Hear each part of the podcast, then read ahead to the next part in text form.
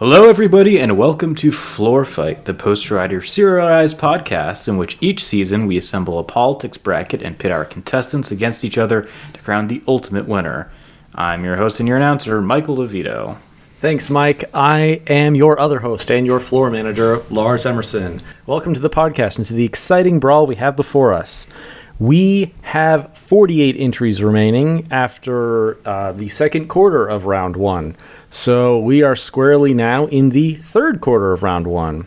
Last episode, like I said, in the second corner, we went through 16 candidates, eight matchups, and uh, we had some big names advance. We had Gore, Romney, Thomas Jefferson. Basically equals in the eyes of history, but I- I'm excited for, for quarter three here. Yeah, that's right. This is the our, our fourth episode where we're going to be going through a list of losing presidential candidates, pit them against each other, and to find out and determine the answer to the question who was the greatest president we never had. This time we're going to win. We're in a race. We're going to win this. We will wage a winning campaign in every region of this country.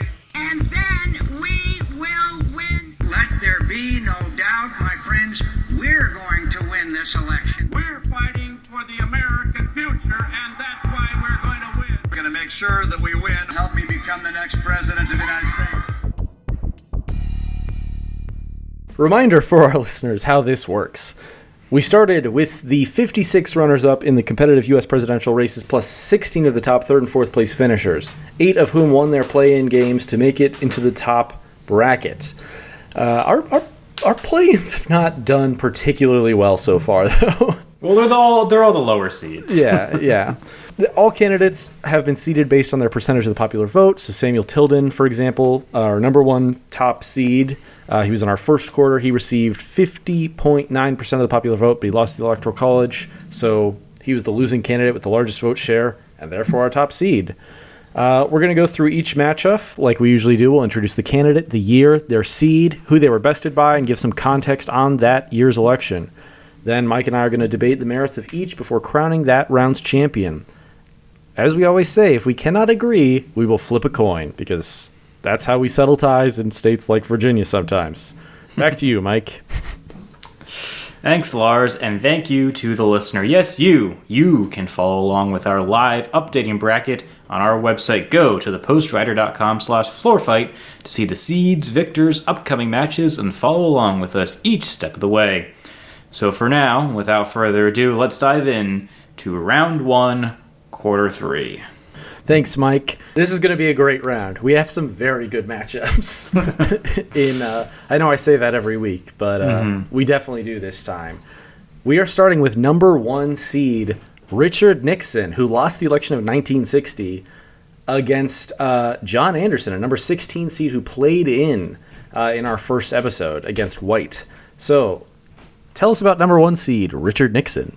Okay, so Richard Nixon was the vice president of the United States under Dwight D. Eisenhower, who decided to run for the presidency of his own right in 1960. Um, he, of course, lost to John F. Kennedy in a very controversial, very close election. He won 219 electoral votes, 26 states, and 49.55% of the vote. The thing about Nixon, though, as you dig into it, you know, he was really running uh, on his experience in foreign policy. It was not really he and Kennedy ideologically were not that that different. Nixon hammered a little harder on anti-communism, specifically domestic anti-communism. He was a buddy of Joe McCarthy Then Kennedy certainly did. But you know, both were uh, wary of the Soviet threat. But Nixon said that he was the better man to handle it because of his experience as vice president and in the Senate and essentially ran on sort of the prosperity and security of the Eisenhower era. And actually, his vice presidential nominee, Henry Cabot Lodge Jr., promised to appoint a black cabinet secretary, which I believe would have been the first black cabinet secretary in American history. Um, so they were also running on that as well. Very cool. Uh, yeah, so John Anderson, uh, we introduced him in our play-in episode, but uh, just to rehash quickly, uh, so in the 1980 election, John Anderson ran as a third-party candidate. He was a Republican congressman from Illinois turned independent. He ran against incumbent President Carter, Republican candidate Ronald Reagan. He got like 6.5% of the vote in 1980. Reagan won. Anderson was, we said in the first episode, he basically appealed to people like Mike and myself, like college educated, like Rockefeller Republican types, those who are intellectuals like like you and me, Mike. Yes, it's true. like liberal but fiscally conservative, socially liberal, fiscally conservative. He, he was that kind of guy. We got Richard Nixon versus John Anderson. What are we doing? Yes, I, it's interesting. I, I, I think that you are probably probably kinder to Richard Nixon than a lot of people. Uh, he was a gentle soul.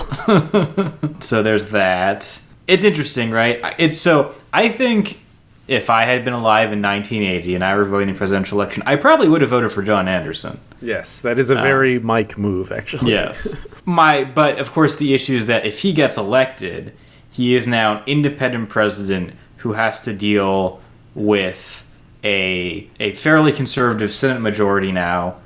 And and and you know basically he has he he's, he's taking it from all sides, right? Right. You know, he doesn't really have a natural constituency in Congress, and you could see a lot of just kind of like gridlock. I think. Or, or a Um, lot more compromising because he's basically half in either party at this point. That is true. And if Nixon wins, you know, obviously Nixon had the whole Watergate problem. but I don't know. It's interesting, right? If if you subscribe to the theory that I'm kind of making up, that part of Nixon's Watergate era paranoia was born of the fact that he felt like he was screwed out of Illinois in the 1960 election. Does he resort to those to those ends when he's president in in 1960? You know. It's unfortunate. So when like researching for this matchup, I googled Mm-hmm. when was the tape recorder invented. it's long before this, but yeah, I mean, you, we also have to think about like it, it- it's it kind of is difficult to compare like Nixon and Kennedy, even though that is the comparison you have to make in 1960 because Kennedy is of course assassinated. So you almost have to compare Nixon and Johnson in some ways, which I think is a much more kind comparison to Nixon overall. Like I, for all of his faults, Nixon certainly got out of the Vietnam War eventually. Yeah. Um, he He also did his best to extend it as long as possible. Yes, and, and ensure peace with honor. I, I don't think Nixon gets assassinated in the 1960s. Probably not. Yeah, Because he did no favors to the mob. right. you ha- you- JFK probably survives the 60s in this situation. You, you have just two very interesting alternate histories to unpack. right. So here here's the, here's what I think of when I think of a Nixon presidency in 1960. Sure. I fe- I feel like there are three key do you get this questions to answer, right? Yeah. Do you get the space program? I think yes. Yes, I think Because so. the, the Soviet space program would go on and he, he would do something, right? yeah. do you get Great Society, the Great Society programs, right? Because it, that was a Johnson thing, not a Kennedy thing, but obviously Johnson became president because of Kennedy's assassination. Do you get the Johnson era civil rights legislation? Those last two are harder. Yeah. Uh, on your second one on the Great Society legislation, I I I kind of lean towards yes. I think you end up getting something because you know Nixon is not he's not really like a small government kind of kind of Republican. No. Yeah, he, he definitely governed within the constraints of like the New Deal consensus, right? Right. Um, his vice president, were he elected in 1960, would be Henry Cabot Lodge Jr., who was who was like a liberal Republican, really. Right. Yeah. You you may even get a less polarized version of it in many ways. It's so weird. Just- I, I, I think, I, and ci- civil rights, I don't know. I, I, you probably don't get it as soon. Yeah, I don't think so either. Do you, however, avoid the like foreign policy mishaps of the 1960s? D- does does Nixon survive the Cuban Missile Crisis? I think yes. I, I think Yeah, yeah. almost certainly yes. He was certainly a more experienced hand than Kennedy. Mm-hmm. I kind of think you don't get Vietnam at the level it's at with Nixon. Nixon is not a particularly pro-war president at any point in his like elections. You know, And it's interesting too, right? Because you think about Eisenhower, and he ran on ending the Korean War. right? Yeah. Well, let, let's let's let's think about this from the John Anderson's angle too. Now, right? Sure. Well, like what what does Anderson give you or not give you that Reagan gave you or did not give you? I, I think if, if if Anderson is by some miracle elected in 1980, you kill the Reagan Revolution. That yeah yeah. It, it'd be pretty. I mean, this would be shocking. like I don't know. you, you end up with a. I, my problem. I, I think John Anderson is like not qualified really to be president. He has. Okay. thi- this is kind of why I lean towards Nixon in this circumstance, even given what we've already kind of said are some problems with Nixon. Mm-hmm. John Anderson is, is like a congressman. I guess he was in Congress 20 years. Mm-hmm. That is that is a decent length of time. The ages are, are kind of billed as a domestic decade, but there are certainly a lot of foreign policy things that happen. So I, I, I, we were talking about this before we were recording. I always talk about the Rick Perlstein books I'm reading, but I'm going to do it again. I'm currently reading Reaganland, which is you'll not believe this is about Ronald Reagan and his rise to power. But it takes place from between you know 1960 and 1980, and as I think tempting it is to be like, oh, we'll end sort of like the conservative ascendancy in 1980. I think it is eventually inevitable. Actually, Y- y- you get some version of it later on, and I think that's just because you know basically liberals they were they were sort of on this tightrope where they couldn't give enough compelling solutions to the problem the country was facing, and the ones they did give just upset their base, basically. Anderson is Um, also a rebuke to liberals. Yes, yeah. He was kind of a hawk in foreign policy, hmm. relatively speaking, at least. Well, not relative to Reagan, but you know. I really don't know what to do. Are you like strongly leaning one way or over the other? I I'm I'm kind of leaning towards Anderson. I'm kind of leaning towards Nixon. Is this going to be Are our we- first coin flip? Are we flipping a coin, man? so Nixon is certainly ready and qualified to be president in 1960. Mm-hmm. And sure, in 68, maybe Lyndon B. Johnson is elected president or something. I am not sure that I can say with the same certainty that John Anderson is prepared to be president in 1981.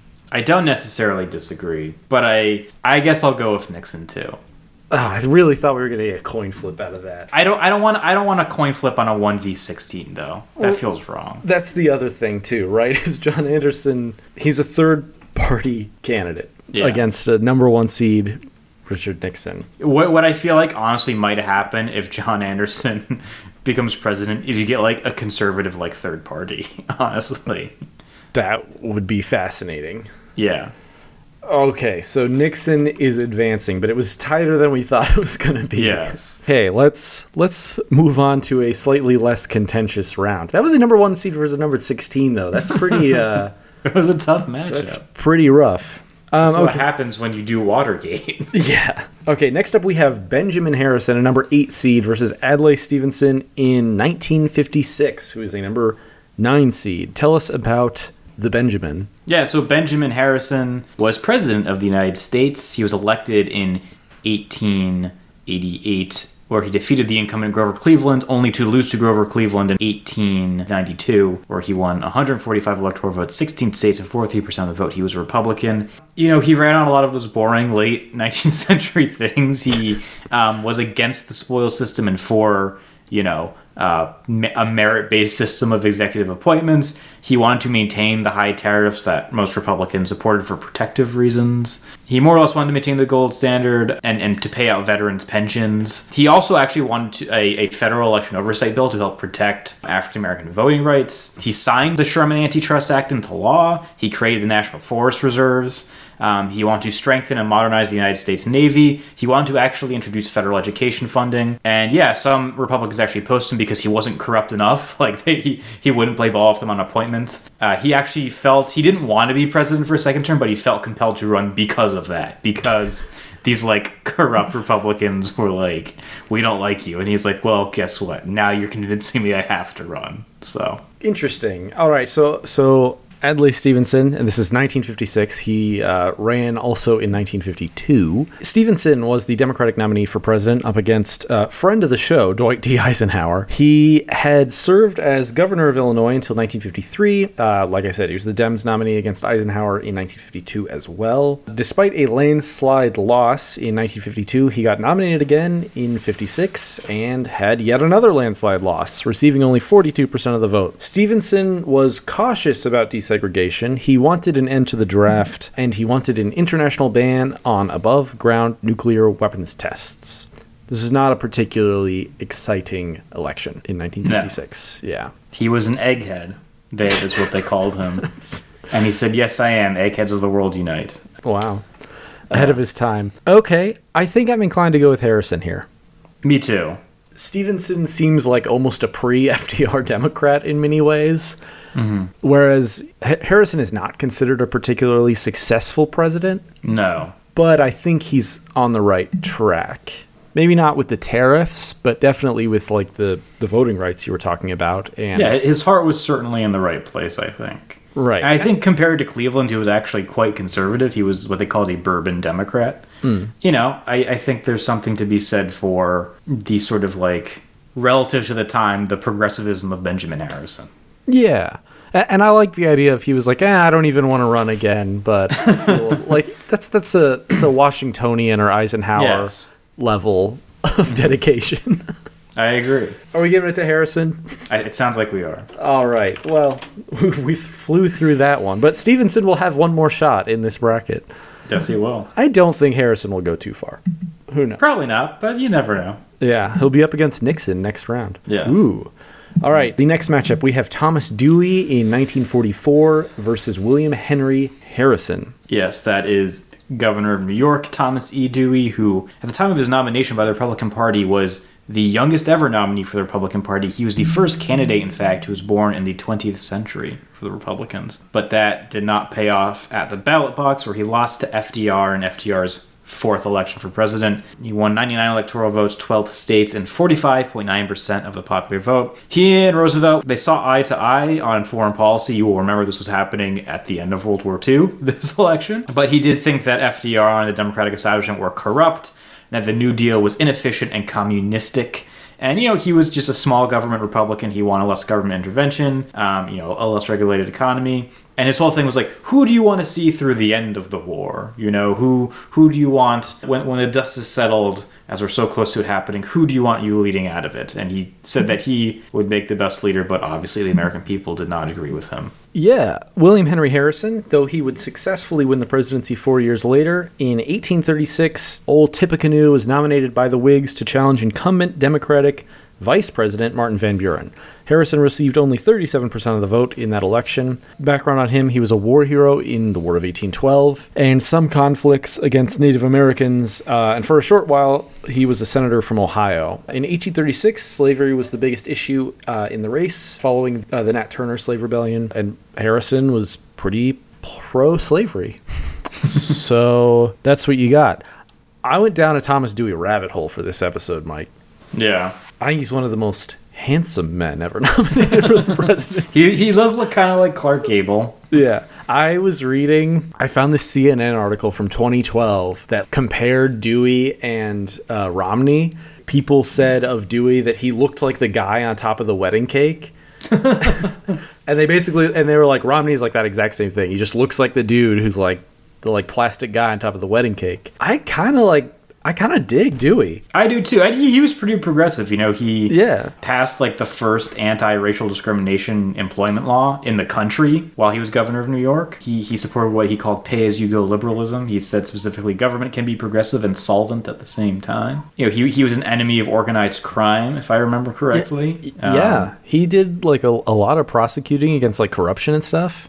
Yeah. I feel like I likely had ancestors who voted for him for governor because he was a Republican in New York. So I, I'm also inclined to, to old, old Thomas Edmund. Yeah, I, I, I don't love the idea, and this has been a through line just because he runs for election f- four frickin' times, of like cutting off FDR. Yeah. But in 1944, I guess I'm slightly more comfortable because he only lives a few months more. yes. If, if anything, it's the responsible thing to do. Certainly better for Roosevelt's health, I would think. Let FDR Um, he was Dewey was actually also he was the first candidate to receive security briefings. Yeah, I see no reason not to go with Dewey in this matchup. I'll put it that way. I agree. Okay. On goes the Dewmeister. That's a number five seed, defeating number 12 seed. Pretty good. Back on track. right. Let's see. Next up, we have uh, Martin Van Buren in 1840, a number four seed, versus Charles Pinckney in 1808, uh, number 13 seed. Talk to me about uh, Van Buren. Martin Van Buren, the first president to be born an American citizen. He lost election in 1840 to William Henry Harrison, funny enough. Um, he was a Democrat. He won six electoral votes. 46.8% of the vote. So the reason he lost basically was that the United States was in a period of economic peril in 1840. It was not doing very well. In fact, the currency was deflating. And Van Buren's solution to this was to create an independent treasury system. At this point, the government stored funds not in banks, but just in vaults, right? You know, basically under giant cast iron mattresses. And so his big thing was to create an independent treasury system to manage the country's finances. He was also uh, against westward expansion of slavery and refused to admit Texas as a slave state while he was president, which was a hot button issue then, and is also why we, we mentioned him earlier as a candidate for the Free Soil Party, another thing he ran on later on when he ran for president again a few years later. So, yeah. Yeah, he's in here a couple times. Yeah, so Charles Pinckney in 1808. Uh, this is Federalist Charles Pinckney's second time up in two cycles. Uh, this time he is up against Democratic Republican James Madison. He had been Minister of France under President Washington, and after the brutal defeat to Thomas Jefferson in 1804's presidential election, he did a little bit better. He got 32% of the vote this time. Still lost. He opposed emancipation. He believed that slavery was necessary for the economy. He was also, shocker, a slave owner. But Federalists hoped that his Southern roots, uh, he was from South Carolina, and that he was a general, and some differences in economic policies would make uh, Pinckney a strong candidate against Madison. It did not. No. We talked about Pinckney in our, our first quarter of this round, and he, he sucked real bad. Like, he Yeah. was like every caricature of the founding fathers that sort of, you know, people who don't like the founding fathers like to paint of them, I feel like he was that, right? Yeah. Like, he was an aristocrat who wanted an aristocratic form of government who loved owning slaves. Right, and unlike you know some of the better known founding fathers, he didn't contribute much. like No, it's not like he did a. I mean, I guess he was a general and stuff, but Well, he was know. a delegate to the Constitutional Convention, and apparently the best thing he did was like saying that a requirement for a treaty being signed was the Senate would have to approve it. All right, good job. But outside of that, I mean, Yeah, I, I'm inclined to go with Van Buren for. I like Van Buren, but it, this is mostly a vote against uh, Yes. Pinckney. I, I would agree. All right, Van Buren advances. See, we've like flown through these last three after our big Nixon v. Anderson showdown, and we are ready for a commercial break. If you're enjoying Floor Fight, be sure to check out the podcast that started it all, Running Mates. It's the podcast where Mike and I went through every modern presidential election through the lens of vice presidential picks. Not only that, but we made our case for who would have been a better pick each cycle, and where and how vice presidential picks could make a difference each election. Could Hillary Clinton have won in 2016 if she picked a different running mate? Could Al Gore have won in 2000 if he picked a different running mate? That's the premise of Running Mates, which you can find on thepostrider.com or everywhere podcasts are found. Subscribe and run through every election from 1968 to 2020 with an emphasis on that second name on the ticket. And we're back. uh, did you have a nice commercial break, Mike? I did. That's excellent. Did you enjoy that Running Mates trailer as much as I did? I loved it when we recorded it like two years ago. Uh, yeah, check it out. Okay, we are back for our second half of the third quarter of the first round. And guess who's back? We now have number six seed Thomas Dewey, but this time the year that he infamously did not defeat Truman, 1948, versus uh, another conservative icon, Barry Goldwater. Tell us again about Dewey, Mike. right. So Thomas Dewey, at this point, he is still governor. He was governor for a long time, and uh, he was still governor of New York. He was still Republican, but this time, after 16 consecutive years of, of Democrats in the White House, surely America was ready for a change of pace. Surely we had gotten tired of the Roosevelts and Trumans of the world. Well, surely that was actually not the case. He lost Harry S. Truman, despite what the Reader's Digest published. I'm sure was very scientific Right. um, told the country, and despite what that one newspaper printed as its headline, he only won 199 electoral votes, 16 states, 45.1%. This is also, of course, the Democrats were divided this year. Strom Thurmond you know, sort of started the Dixiecrat movement to run against Truman, who was very liberal on social issues. So that didn't help. So this Dewey was the problem was he wasn't aggressive enough. Actually, he just kind of ran as just like a fresh face, right? He was actually against the Red Scare and like red baiting. He was against McCarthyism, and he, he thought his victory was a lock. So he didn't really offer a lot of substantive ideas. He spoke in platitudes and optimistic rhetoric. In fact, someone wrote of him that no presidential candidate in the future will be so inept that four of his major speeches can be boiled down to these historic four sentences. Agriculture is important. Our rivers are full of fish. You cannot have freedom without liberty. Our future lies ahead. All true things, of course. He also had a bit of an issue because the congressional Republicans who had majorities at this point were considered like do nothing congressmen because they were really just there to obstruct Truman's agenda. You know, he broadly spoke of unity. He did want to expand Social Security. He did want to fund public housing. He wanted to pass civil rights legislation. He wanted to promote the health and education through federal means. So he did have some sort of, you know, progressive ideas, but he didn't articulate them particularly well, and he ended up losing. Barry Goldwater, Republican senator from Arizona. Barry Goldwater, the man credited for starting the conservative movement of the last 60 years. He was the GOP's nominee against LBJ in 1964. He lost that election, receiving only 38.5% of the vote in a massive landslide for Johnson, who painted Goldwater as an extremist. Rockefeller Republicans didn't like Goldwater because they thought he was too far right. And in fact, uh, Rockefeller himself was defeated by Goldwater in that primary. Uh, Goldwater opposed the 1964 Civil Rights Act for states' rights reasons. Uh, he was critical of Eisenhower, his party's last president, and he railed against coastal elites, and he believed in tactical nuclear weapons use in Vietnam. Fun fact this is the last election in which the Democratic Party won the white vote. Also, fun fact that's important as we think about this comparison Goldwater hated the modern Republican Party. He called out the party in the 90s. He told them, like, don't associate my name with you.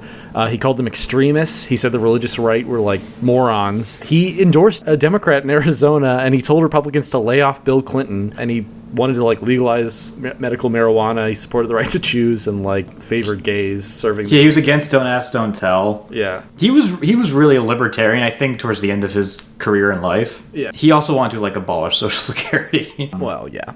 yeah. He he's he's fascinating just because of that. And it's like the first Rick Perlstein book is like ju- it's it's about him. It's about his campaign. And just like the way he kind of like hated everybody who like supported him was really interesting. He he he clearly thought that like the people because he was he was kind of drafted into running for president, right? Like there were like you know he, he obviously wanted to be president, but he there were people who were like looking for a conservative candidate, and they kind of singled him out as best, and they had to kind of pitch him on the idea a little bit, mm. and it was clear he just held them in like contempt, like and he thought they were just kind of like nerds who had no life, basically. And the 1976 Republican primary, he endorsed Gerald Ford against Ronald Reagan, who was more conservative. And one of the reasons why is because he was like, there were members from his 64 campaign working for Ronald Reagan. And he's like, I don't want anything to do with these people. Like, he was just a fascinating dude. That said, I think the 1964 version of Barry Goldwater would not be a good thing to have in the White House. Yes. Um, and, I think Thomas Dewey would actually be kind of cool as president. Yes, I agree. I feel like he'd, he'd be like Eisenhower, but like the younger, hipper version of Eisenhower. Right. He would also have been the first president with facial hair since Grover Cleveland. Oh, even better. yes, I, I, I agree. Dewey is a better direction for the party than Goldwater in their respective times. They're pretty close. This is they're pretty close to each other. This is only what 16 years apart. These two elections. Yeah. Are, are we giving it to Dewey? Yeah, I think we are. Dewey has advanced twice now in this same episode. My nightmare is we get Dewey 48 versus Dewey 44. oh, I think that's easy personally. yeah. but it could very well happen. Let's move on. We have number three seed DeWitt Clinton versus number 14 seed Teddy Roosevelt. Hmm. Tell us about DeWitt. Yeah, so DeWitt Clinton, a New York politician extraordinaire. By this point in his career, he had been a senator from New York very briefly. He had been mayor of New York City three different occasions, and he had also been lieutenant governor of New York. By the way, he was for a time mayor of New York City and lieutenant governor of New York simultaneously. What? He held both posts from 1811 to 1813. Whoa. Uh, Yes. He was a Democratic Republican, but he was supported by the Federalists, who didn't really have a candidate in 1812 um, because they were a very poorly organized party. Um, he won 89 electoral votes, seven states, uh, 47.6% of the popular vote. He lost to James Madison. He ran against the War of 1812. He didn't think it was a good idea, specifically because it hurt New England, which was sort of the Federalist constituency. It hurt them economically because it was it affected trade between I was going to say the UK. It wasn't the UK then between Great Britain and the United States. So he ran against the War of 1812 while he was in New England, but when he was in the South, which really liked the War of 1812, he ran for the war.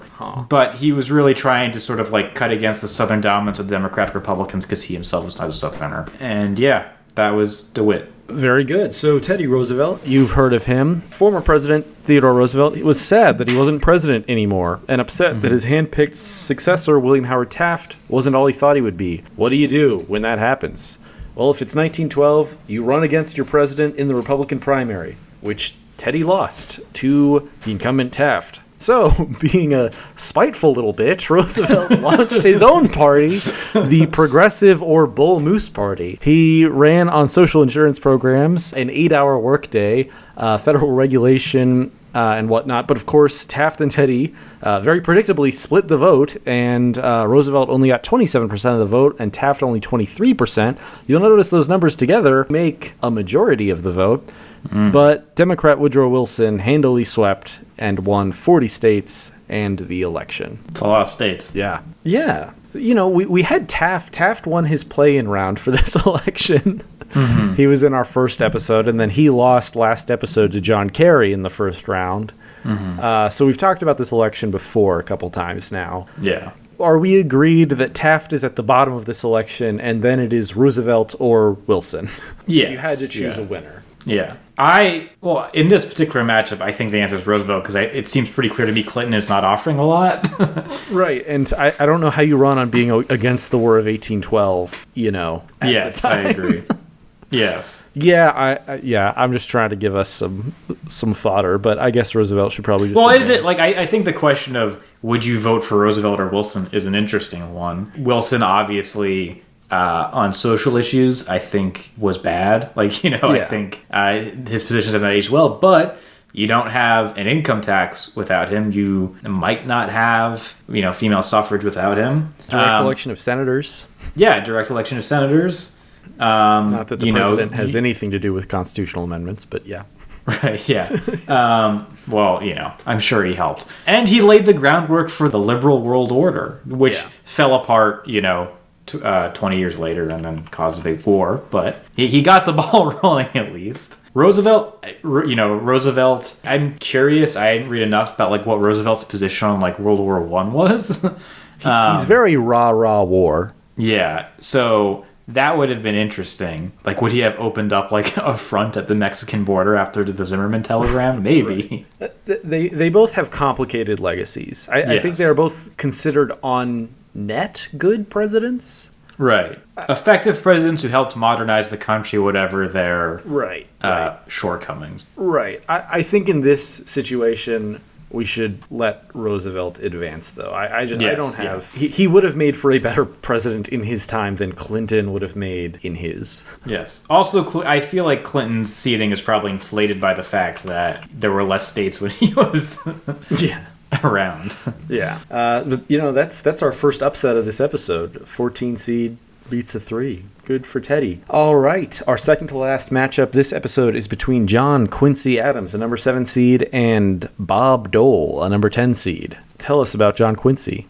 Yeah, so we, we've talked about John Quincy Adams, who was a congressman and then Secretary of State, and how he came to the presidency in you know the so-called corrupt bargain in 1824 when he won via a contingent election in the House over Andrew Jackson. In 1828, Jackson came back looking for a rematch, and he proved victorious this time. They were technically both members of the Democratic Republican Party, but Quincy Adams was part of what was called the National Republican you know, faction of it. He won 83 electoral votes, nine states, and 44% of the popular vote. He supported the American system, which was, you know, Henry Clay's sort of like vigorous investments into infrastructure and in tariffs and in defense. He, he also claimed he, he ran a lot sort of like, you know, personally against Jackson. He said that he was violent and unstable. He ran a very nasty campaign. He basically called Jackson a murderer.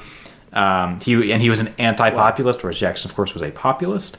He also ran on uh, the establishment of a national university, an American university, if you will. Hey. And he also wanted to uh, sort of strengthen diplomatic ties with Latin American countries, but Congress was not very receptive to either of those things. Interesting. Bob Dole, Senate Majority Leader and Senator from Kansas. Bob Dole was the Republicans' nominee against Democrat Bill Clinton in the 1996 election. This was not a particularly competitive election. Uh, as the economy was good, Clinton was uh, popular. Dole only got 41% of the vote. He ran on cutting taxes and supply side policies. He had to run a bit more to the right than he wanted to to get through the primary against Pat Buchanan, and he ended up embracing the strategy of like age comparison with Clinton, which didn't work out super well because Clinton was like president, and Dole kept like talking about World War II and the Depression, which was well over 50 years before this election. but uh, they felt recent to to Bob Dole. He died recently. That is R.I.P. the Bob end- Dole. That is the end of my description of Bob Dole. Yeah, here, here's two people separated by like 150 years. We've talked about the 1824 election a lot, so it's fun to finally talk about the 1828 one. Yes. I'm leaning Quincy Adams because w- when I read about like some of the stuff he was running on, especially like with the infrastructure and like he's he's more of like a federalist uh, and anti-Jacksonian. That that appeals to me a lot more than Bob Dole's lethargy. yes. I feel like Bob Dole was just kind of running on the embers of the Reagan Revolution in a lot of ways. Right. I was like, hey, you know this stuff that George H.W. Bush ran on four years ago that you didn't like anymore? Well, how about it again? right? It really feels like kind of the last gasps of that, of him trying to put that coalition back together and not really sort of a lot of fresh ideas in that regard. It's it's so interesting to me this idea that like Jackson was always compared to a king so much so that the party that opposed him called themselves the Whigs because that's what the party that opposed the king was called in Great Britain hmm. because it he was like weirdly it seems like he was kind of against a, fa- a strong federal government and yes and yet people thought he acted king like which I guess had more to do with his personal manner and like the way he sort of staffed his cabinet and stuff. Yeah. So yeah, I I like paper money. I like investments in infrastructure, and I like Native Americans. So that's why I'm inclined to vote for John Quincy Adams. Right. I, I also the idea of like the national university is a, mm-hmm. is a very European thing. Like that's a big like Yeah. France very infamously has like a if you want to like be a politician in France, you all have to go to like the same college. Yes, the Ecole or whatever it's called. yeah, that's like very fascinating to me. I see the like appeal of like training professional politicians. And I, I don't know. I, I don't have a lot of like I feel kind of bad because Bob Dole seems like a, a good person who just Yes. like was unable to articulate or stand up to the worst impulses around him. Mm-hmm. But I, you don't get to be president for that. So I got to go with Adams. Yeah, and do do we want to? Was was Gingrich gone by then? I don't remember, but like, do we want a, s- a president who's going to be like, you know what, Newt Gingrich, just pass some stuff and I'll sign it? Right. Yeah. Which is not to say that Bill Clinton didn't sign things that Newt Gingrich sent him because he certainly did. Right, right. okay, and we are on to our last in this quarter. We have number two seed Winfield Scott Hancock versus number 15 seed, who won his play in round against George Wallace. Uh, we have Ross Perot in the election of 1992. So Winfield Scott Hancock, who is named after Winfield Scott, who was another losing candidate who is also in this bracket. He was a Democrat. He was a general in the United States Army. He was like a hero of the of the Battle of Gettysburg. He ran against James A. Garfield and lost. Uh, he won 155 electoral votes, 19 states, 48.2 percent of the vote. So the thing about that election is that the Democratic platform was not very different than the Republican platform. It was one of those very personality based campaigns. You know, Hancock charged that Garfield was corrupt and couldn't be trusted and things like that. He also differed a little bit on the ever exciting tariff issue. So, Republicans who got a lot of their support from the North and from industrialized cities wanted tariffs that were like explicitly protective. Whereas Democrats thought they should only be used to, you know, generate revenue when that was no longer needed, you could get rid of them. He also confusing was like, oh, tariffs should be a local issue, which is not really how tariffs work. so he also wanted to decrease Chinese immigration. So there was that too. But yeah, uh, not Both not did, not the, right? Both candidates. well, yes, yeah, exactly. But yes, that that was that was old old WSH. Yeah, so Ross Perot from 1992. We talked about him in the play-in round. He was an independent candidate from Texas. Uh, he was a tech millionaire, billionaire, something like that. He, he made his name by opposing Bush's internationalist policies. That's George H.W. Bush. Perot was against both the Persian Gulf War and NAFTA. Uh, he was very much a weird kind of populist, as all these billionaire populists are. But he was most vociferous about ending free trade, which he argued would cause a giant sucking sound of jobs leaving the country. He supported a balanced budget, gun control, and he wanted to end outsourcing. He wanted fuel tax increases and social security cuts to uh, fight the deficit. Yeah, Ross Perot. It is interesting because he was very much a protectionist economically, and Hancock was not apparently. Yes, uh, I know who gets my vote. Yeah, I I don't love either of these. Like, Yeah. w- there's not a lot about Winfield Scott Hancock that particularly excites me. My but- philosophy with this is like we got to go kind of back to Tilden. Yeah, Like our logic with Tilden was like, okay, Tilden is like fine as a Democrat in a mm-hmm. time when like being a Democrat is a problem. Yes. So Yeah. maybe he can help steer the ship. yes, and, and and a Union general as a Democratic president in 1880 seems like it'd probably be like a really big deal. Right. And probably for the better. So I, I agree. I think we should give it to, to Winnie. Yeah. I, I, I am not for Ross Perot getting very far at all. He, he should definitely not have been president. All right. Another easy win for uh, our, uh, our top seed there. Yeah, that that concludes, in fact, round one, third quarter, and we've now gone from 48 candidates to 40. And were there any results that surprised you, Lars? No, I actually think this was the most predictable episode so far, and possibly that there will be. I Yeah. think we the only tension we had was between Nixon and Anderson. The rest of these were pretty easy to clear. Yeah, very chalky. Yeah, we, we got rid of a lot of weak candidates here. We did. We definitely thinned the herd. Yeah, I don't know. Anyone you thought was got further who we didn't expect? Not not necessarily. No, like you said, it was a pretty chalky round. I mean, I think I guess the most surprising thing was that we were so hung up on Nixon Anderson. I mean, who would have thought that that would be such a big issue for us? I came prepared to, to fight on that one. Mm-hmm. You know, we said last episode, we started the podcast very strong, right? We were giving a lot of credibility to non modern history candidates, and, mm-hmm. you know, we were eschewing our modernity bias. Mm-hmm. Uh, and then our, our second quarter of round one, we like just like all these like 20th century guys got through but we like wiped almost all of them out this time. We went for Dewey over Goldwater. We went for Quincy Adams over Dole and mm-hmm. Hancock over Ross Perot. Like we, we we really just got rid of modern history. we did. No, not as much recency bias, and by recency we mean stuff that happened like 20 years before we were born. But Yeah. Yeah. yeah. All right. a- Any matchups in, in this in this part of the bracket that you're that you're gearing up for? Yes. I, I think this is I think this is probably our weakest quarter. Nixon v. Harrison will be interesting because I think neither of us felt particularly strongly that Nixon would have made a particularly like special president in 1960. Yeah. Um, but I don't have very strong feelings about Benjamin Harrison either. I think the Deweys are ones to keep an eye on. I could see Dewey Yeah. going very far. Dewey Roosevelt is an interesting one. Yeah. I don't know. Any any you're looking forward to? See going pretty far? Yeah, we'll see how, how, how interesting we find the national university idea, and if that if that gives John Quincy Adams more legs than we were expecting him to have. I know that's that's kind of what I like about this podcast, right? Is we can as as we whittle them down, we can spend so much more time talking about the nuances of their their policies if they you know stick it through. That that'll Yeah. be fun. Well, uh, you're just gonna have to stay tuned to find out how things actually do shake out here on Floor Fight. So be sure to subscribe to this podcast wherever podcasts are found, or of course, you can just check us out at thepostrider.com and stay tuned live with our updating bracket at thepostrider.com slash floorfight. See how each candidate fared as we whittle them down over the course of this series.